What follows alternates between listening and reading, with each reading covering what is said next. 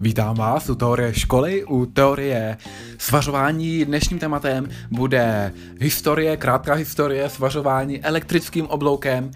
To znamená, že už se jedná pouze o ten výboj při vysokém napětí, což byly ty počátky, až po svařování v ochranné atmosféře a svařování plazmotronem a plazmou.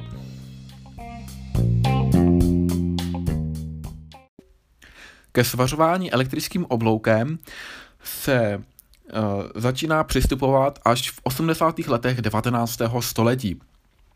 Uh, přibližně o 20 let později, roku 1903, uh, i ve Francii se začíná objevovat kyslíkovo acetylénové svařování, což je první z řady svařování plamenem, kdy tedy tím palivem je nějaký plyn a dále kyslík, který podporuje tu reakci.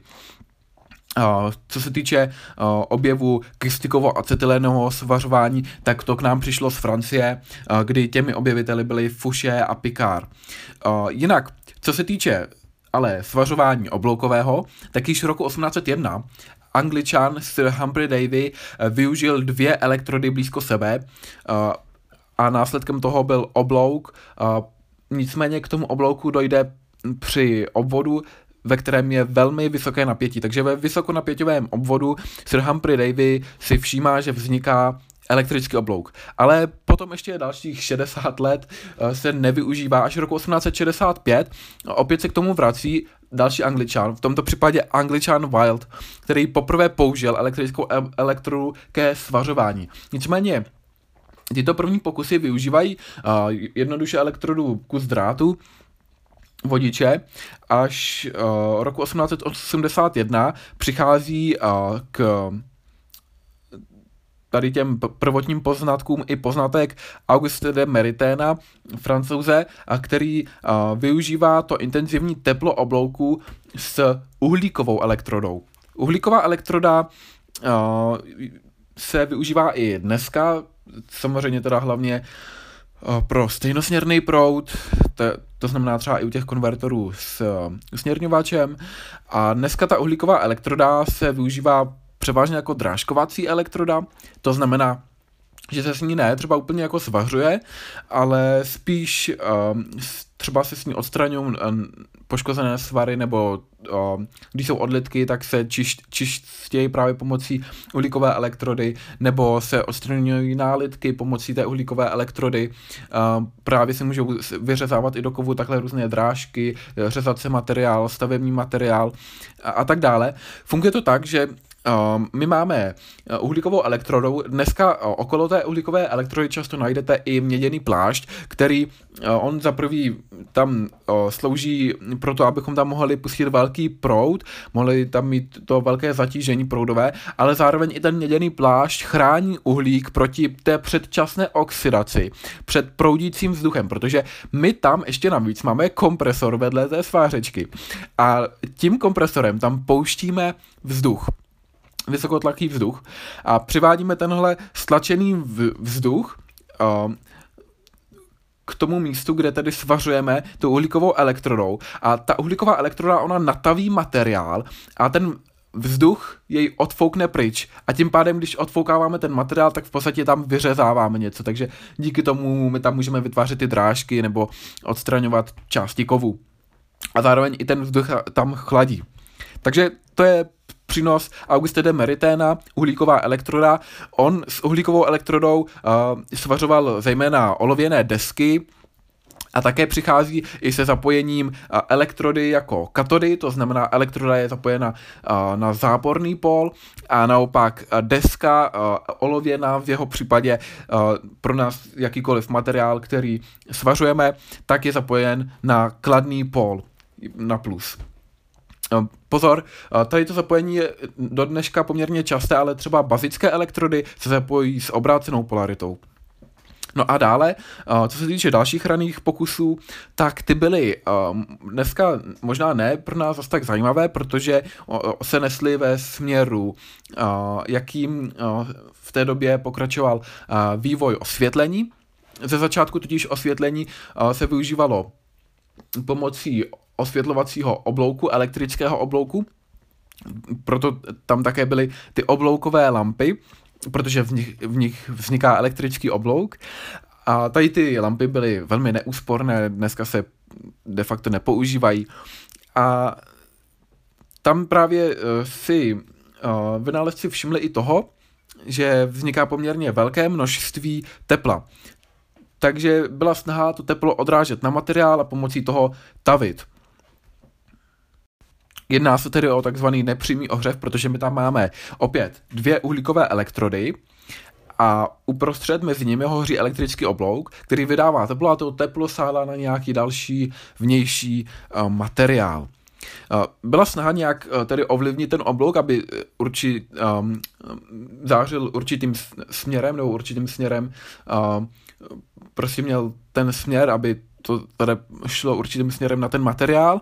A tady je zajímavý, že když máme elektrický oblouk, tak ho můžeme ovlivnit stlačeným vzduchem nebo magnetickým polem, které je hlavně teda charakterizováno magnetickou intenzitou a magnetickou indukcí.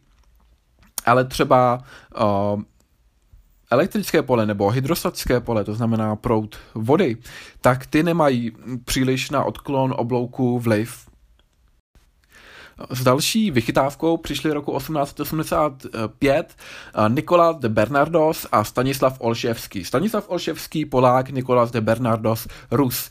Oba dva tedy uh, roku 1885 podávají uh, tento svůj vynález jako britský patent, i když Nikolas de Bernardos ho podal jako patent i v Rusku, protože sám byl Rus. A Oni přicházejí s tím, že ta elektroda by se mohla posouvat, protože ona samozřejmě po určité části odhoří, tak když se bude postupně posouvat, eh, jak bude odhořívat, tak eh, je možno vytvořit eh, dlouhodobý svár. Nicméně i přes tyto objevy ty svary v tehdejší době nebyly příliš využívané, byly tvrdé, křehké.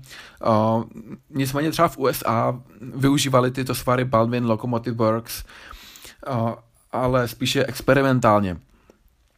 Roku 1889 nezávisle na sobě přichází dva objevy Rusa a Američana Charlesa Kofina a Rusa a Nikolaje Gavriloviče Slavianova, kdy opět místo uhlíkové elektrody se využívá kovová elektroda, ale s tím, že tentokrát se kov přidává do samotného svaru.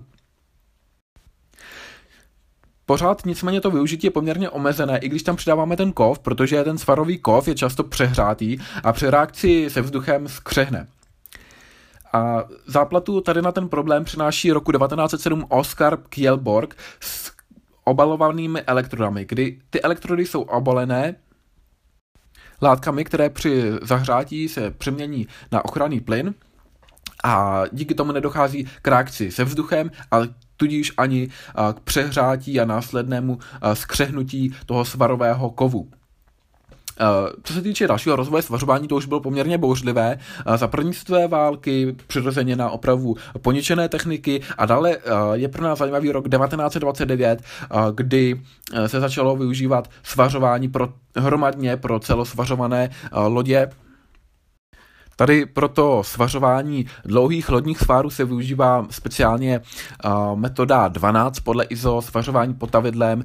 Pokud budete používat plné dráty, tak se hovoří o metodě 121, pokud tenké pásky, svařovací pásky, ty se využívají spíše pro navařování, tak potom se hovoří o metodě 122. Jinak zmíním, že tady tu metodu samozřejmě není potřeba využívat nutně jenom pro svařování lodí, ale třeba i pro svařování trubek, mostů nebo třeba i tlakových nádob a využije se právě toho, eh, že už přímo na tom svaru máte tavidlo a když eh, se taví, tak to tavidlo se uvolní a ochraňuje opět tu elektrodu před přehrátím.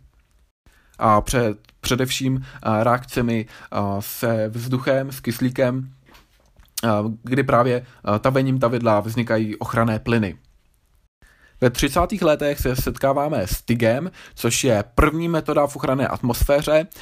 Využívá se wolframové ele- elektrody a jinak tedy už ta elektroda není obalená nějakou směsí nebo není v kontaktu s stavidlem, ale přímo okolo ní proudí inertní plyn, zpočátku to bylo helium, dneska se setkáme zejména s argonem. Původně byla zapojována na plus, na kladný náboj a naopak ten materiál byl záporný, takže asi jste si všimli přesně obráceně, než to, jak to zapojoval August de Maritain. Nicméně nakonec tady ta konfigurace nebyla úplně vhodná, docházelo k přehřívání elektrody a častému zničení, takže ona se nakonec stejně zapojovala, stejně jako to zapojoval i Meriten, zase, že elektroda je, je tedy katoda, je zapojována na záporný pól, Tady ta konfigurace byla vhodná třeba pro svařování neresocely, nicméně s tygem se svařuje i hliník nebo hořčík, ale tam se nevyužívá této přímé polarity, tam se využívá střídavého napětí, poněvadž tyto kovy, jako například hliník, mají vysokou afinitu ke kyslíku, to znamená, vytváří se tam vysoká oxidační vrstva. A co se týče té oxidační vrstvy, tak ona má poměrně vysoký bod tání oproti tomu původnímu kovu. Třeba hliník, ten má bod tání 680 stupňů Celsia, ale teplota tání oxidu hlinitého, který se vytvoří na povrchu, což je právě ta ochranná vrstva oxidační, tak tato teplota tání představuje 2000 stupňů Celsia. Nyní je potřeba odstranit tu oxidační vrstvu, protože když ji neodstraníme, tak uh, nám to prostě snižuje uh, tekutost uh, té tamné lázně. Zpomaluje to propojení těch materiálů, vznikají tam problémy. A přišlo se s tím, že uh, čištění může probíhat už uh, pomocí právě elektrody, když první změníme tu polaritu, tak, jak byla u TIGu původně. To znamená, ten uh, to znamená, ta elektroda bude kladná a samotný ten materiál bude uh, záporně nabitý. To znamená, z toho materiálu, který je záporný, tak lítají právě ty elektrony, které jsou záporné, především elektrony, směrem na uh, elektrodu, v tomto případě teda anodu. A jak ty elektrody odlítají z toho materiálu na tu elektrodu, tak se odtrhávají ten oxid hlinitý, pokud se bavíme o hliníku, odtrhávají ho ven a díky tomu se vyčistí ten materiál a hned na to tedy se změní ta polarita a v tomto případě už lítají elektrody z, teda elektrony z elektrody na materiál a v tomto případě už dochází k tomu svařování. A tady se využívá ne takových těch běžných sinusových vln, ale především čtvercových vln nebo obdélníkových vln. A navíc ještě zpočátku se využívalo rozdělení 50 na 50, to znamená polovina z toho cyklu opravdu bylo kladně nabitý, byla jakoby polarita, tedy jak jsme měli na to čištění, to znamená, že materiál byl záporně nabitý a elektroda kladně a potom další polovina toho cyklu byla obráceně. Uh, nicméně uh, dneska už je běžně možné na těch svařečkách si to konfigurovat. Uh, ten rozsah se může lišit, ale přibližně je to 45 až 68% EN. A pokud se setkáte se zkrátkou EN, znamená to právě ta druhá uh, záporná fáze electrode negative, uh, to znamená ta, fa- ta část toho cyklu, kdy už my svařujeme a nečistíme. Pokud bychom měli vyšší podíl uh, té uh, fáze, nebo ano, fáze EN, electrode negative, zkrátka uh, to, té oblasti penetrace, kdy dochází k samotnému svaru, tak nám to umožňuje vyšší rychlost svařování, umožňuje nám to menší sváry, Uh, to znamená, ono tam i dojde k slinutí, že to vypadá více jako žížela, když tak řeknu, že tam eh, než jako housenka, že tam nejsou eh, ty jednotlivé uh, malé články toho svaru, jak tam přidáváme ten materiál, protože TIG je metoda, kdy přidáváme my ručně uh, materiál, proto vyžaduje poměrnou zručnost. A Uh, zároveň to zvyšuje životnost elektrody, takže pro běžný hliník se využívá vyšší podíl uh, té uh, penetrační fáze EN fáze běžně se pohybujeme mezi 60 až 75% EN. Nicméně někdy může se hodit i opak, nižší podíl EN zase minimalizuje to penetraci, takže nedojde třeba k prohoření tenkých materiálů.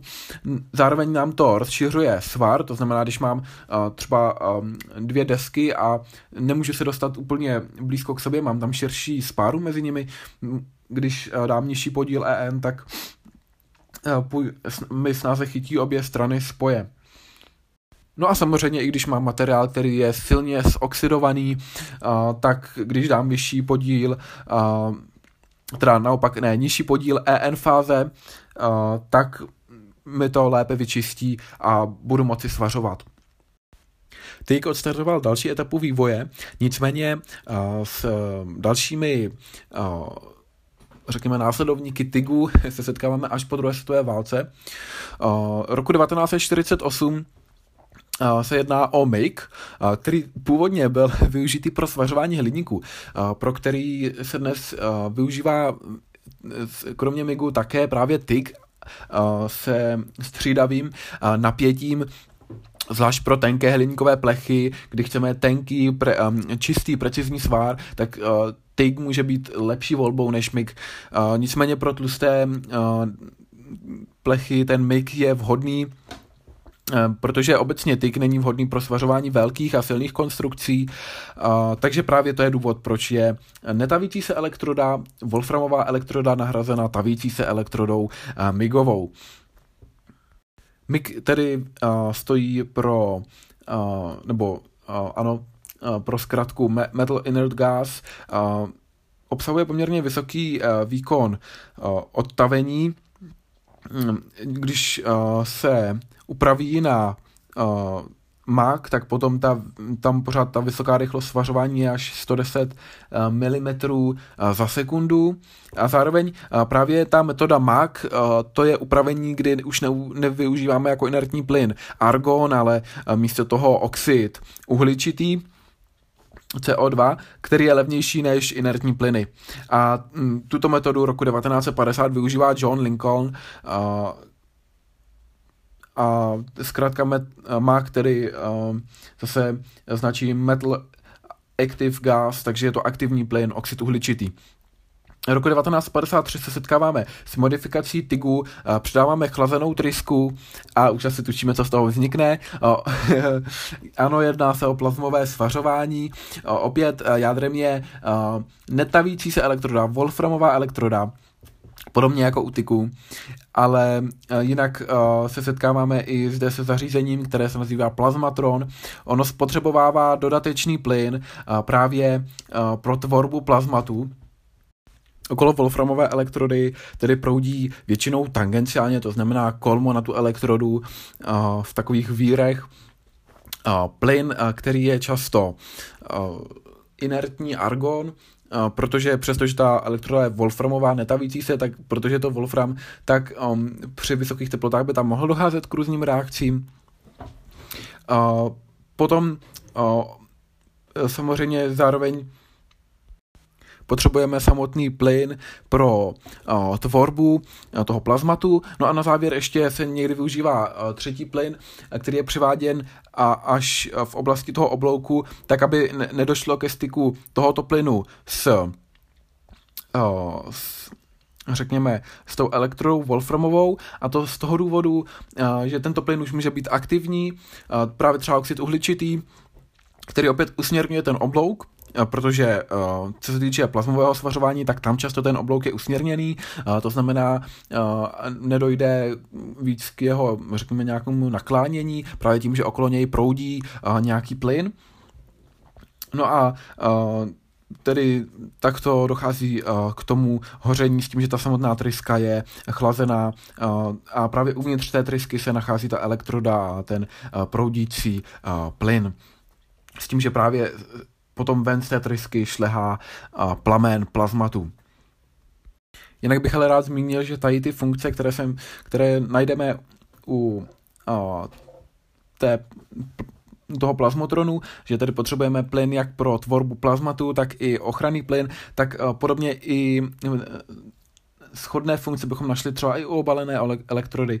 Tam taky potřebujeme ochranný plyn pro ochranu před přehrá, přehrátím reakcí se vzduchem, což opět zajišťuje tedy obal té elektrody. Zároveň potřebujeme zvýšit tu vodivost té dráhy toho oblouku, právě proto, aby tam docházelo k ionizaci a vznikal nám tam elektrický oblouk. A proto se používají prvky alkalických zemin, draslík, sodík, litium, sloučeniny, sloučeniny vápníku, Zároveň uh, se jedná i o funkci u těch obalených elektrod ještě i uh, rafinování nevhodných prvků.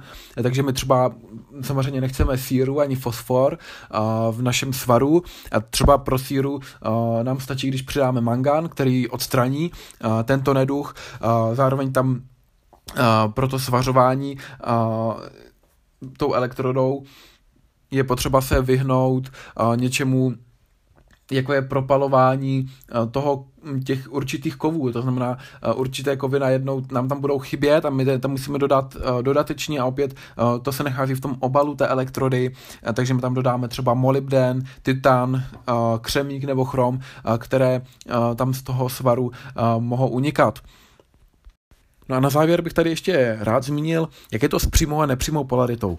A přímá polarita je taková, kterou využíval právě August de Maritain poprvé, když využíval uhlíkových elektrod. Tedy taková, kdy máme kladně zapojenou desku nebo náš tavící materiál a naopak za, na záporný pol jsme zapojili naši elektrodu.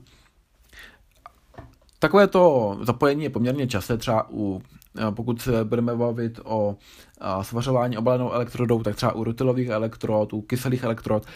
Jak jsem zmínil, tak bazické elektrody se zapojují na nepřímou polaritu, to znamená obráceně.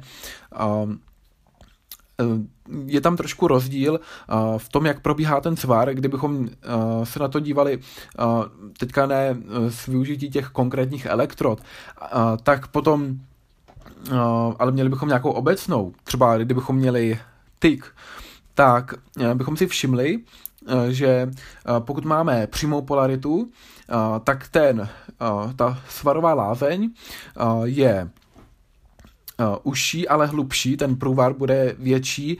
Naopak, co se týče nepřímé polarity, tak ten svar nejde do takové hloubky, ale je zase širší. A uh, můžeme si všimnout, že toho využívá konec konců třeba i uh, Boller, uh, výrobce elektrod, um, například myslím, že jedna ta elektroda se jmenovala Fox EV Pipe. Uh, a Tady ty elektrody uh, fungují na takovém principu, uh, že třeba kořenové svary, které chceme mít hlubší, tak na ty využíváme přímou polaritu, ale potom to otočíme a když zase chceme mít krycí vrstvy, široký rozstyl, široké svary výplně, tak využíváme nepřímou polaritu. A jinak bych zmínil, že tady právě ty elektrody jsou ve skutečnosti tedy bazické elektrody, ale samozřejmě ne klasické bazické elektrody, ale speciálně upravené. Právě tady ty třeba Fox EV Pipe jsou speciálně pro svařování uh, potrubí. Doufám, že vás tato epizoda zaujala, něčím obohatila. Možná, že to byl přínos uh, Slavianova, po případě Kofina uh, s svary, kdy se přidává do tavné lázně samotný kov elektrody, nebo že to byla netavící se wolframová elektroda, která se nepoužívá nejen u TIGu, ale sléze i od toho roku 1953, což je rok, kdy zemřel Stalin, tak od tohoto roku se přidává uh, Wolframová elektroda také uh, do plazmových hořáků, které jsou podobné těm tygovým, akorát, že tam máme ještě plazmatron a chlazenou trysku. Uh, můžeme tam mít ty tři typy uh, plynů. Po případě možná vás zaujala uh, přímá a nepřímá polarita. Já vám přeji pěkný zbytek dne.